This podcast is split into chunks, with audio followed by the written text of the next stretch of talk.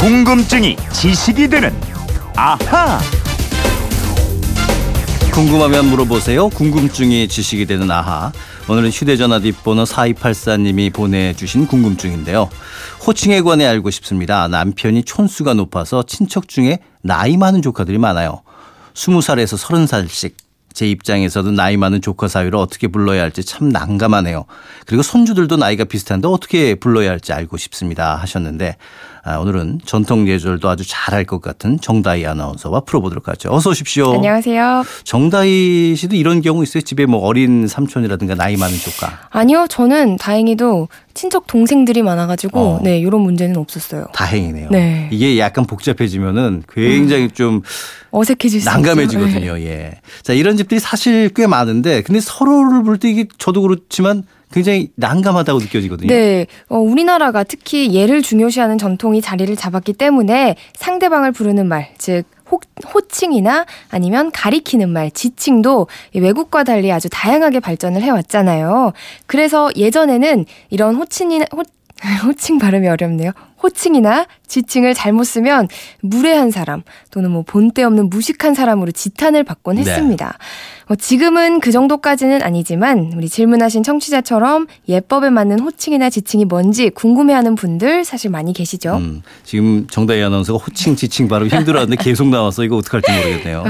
근데 이게 사실 잘 가르쳐 주는 데도 없어요. 그래서 이제 필요한 게 뭐 검색해 보시는 분들도 계실 테고 그렇죠. 그게 이제 또 좀 힘들다 하시는 분들은 바로 저희 그건 이렇습니다 해서 정다희 아나운서 이렇게 풀어드리는 거 아니겠어요? 네, 오늘도 주시죠. 네. 제가 쉽게 설명을 해드리겠습니다.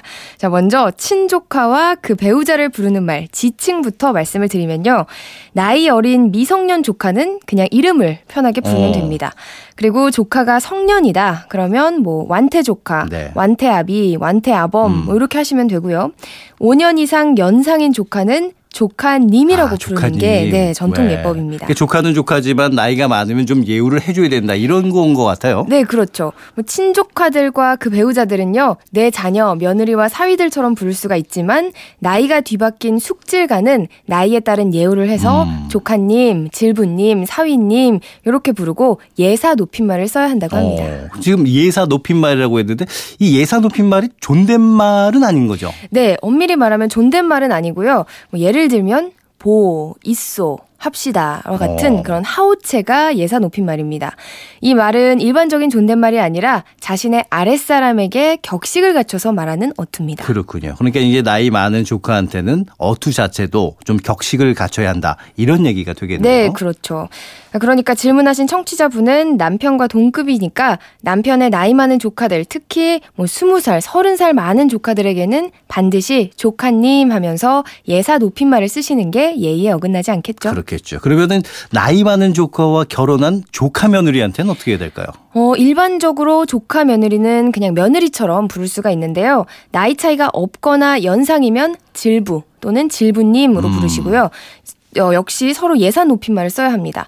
그리고 조카 사위가 연상이다. 그럴 때는 사위님이라고 네. 부릅니다. 나이 차이가 적거나 연상이면 김서방, 여보게 이런 말은 쓰지 음. 않고요.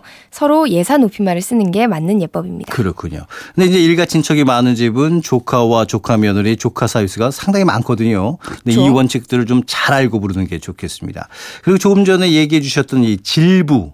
요런 요 호칭들이 굉장히 많잖아요. 이 음. 네. 질부가 조카 며느리라는 뜻이죠. 저도 가끔씩 헷갈릴 때가 그쵸? 있는데. 조금 생소한 표현일 수도 있는데 질부는 조카 며느리라는 뜻입니다. 그리고 질선은요 조카 사위고 생질 이건 어. 누이의 자녀, 이질은 자매의 자녀를 뜻하고요. 그리고 고종사촌은 고모의 아들이나 딸이고요. 외종사촌은 외삼촌의 자녀, 그리고 이종사촌은 이모의 아들이나 딸을 가리치죠, 가리키죠. 저도 이 어렸을 때 이거를 구분하느라고 굉장히 헷갈렸던 네. 그쵸. 기억이 나는데 요즘에는 좀 뭉뚱그려서 그냥 사촌 이러고 음, 맞아요. 부르는데 과거처럼 이제 정확하게 나누면은 뭐 이종사촌, 외종사촌, 고종사촌 이런 식으로 이제 에, 나이가 아예 구분되는 건데 네. 이분이 나이가 비슷 한 손주는 어떻게 부르냐고 또 하셨단 말이에요. 네, 어, 손주는 손주인데 나이가 비슷한 손주. 뭐, 손주나 손자녀는 결혼 전에는요, 그냥 이름을 부르고요. 결혼 후에는 이름이나 아니면 아비, 아범, 어미, 어멈, 뭐 완태아비, 음. 다이어멈 이렇게 자녀처럼 호칭을 하면 되는데요.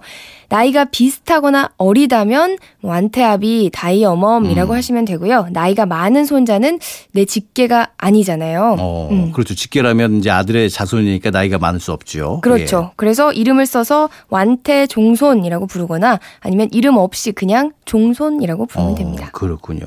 이게 이게 촌수 막 따지고 막 그런 게 헷갈리는데 네. 또 이제 헷갈려 하시는 것 중에 하나가 오빠가 결혼을 했어요. 네. 근데 오빠와 결혼한 올케가 나보다 나이가 어려요. 이럴 때꽤 어. 많거든요. 이럴 때는 어떻게 부를까요? 그렇죠. 나이가 나보다 어리더라도 어쨌든 손이 올케잖아요. 오빠의 아내니까요. 그렇죠. 네, 그래서 오빠를 대우하기 위해서 아무리 나이가 어려도 어. 언니 또는 어. 새언니라고 음. 불러줘야 됩니다. 그렇군요. 나이가 어리다고 뭐 그걸 좀 불편해하시면 안 되고요. 네. 이제 또 얼마 안 있으면은 추석이잖아요. 네. 추석 같은 명절 때 만나는 분들이 뭐 당숙, 당질 굉장히 많거든요.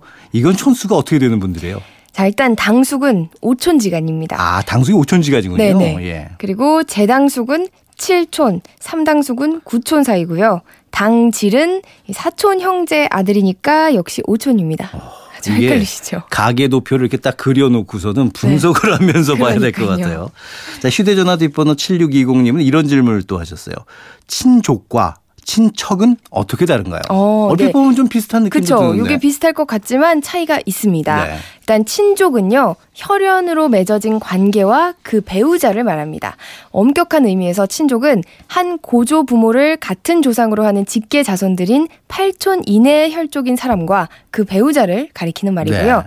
친척은 친족과 외척을 다 포함하는 말로 성이 다르지만 음. 가까운 살부치, 즉 내종, 이종, 고종 등을 모두 포함하는 관계입니다. 그렇군요. 그러니까 네. 이제 친족이 더 좁은 개념이고 그렇죠. 친척은 좀 더 넓은 개념인데 네.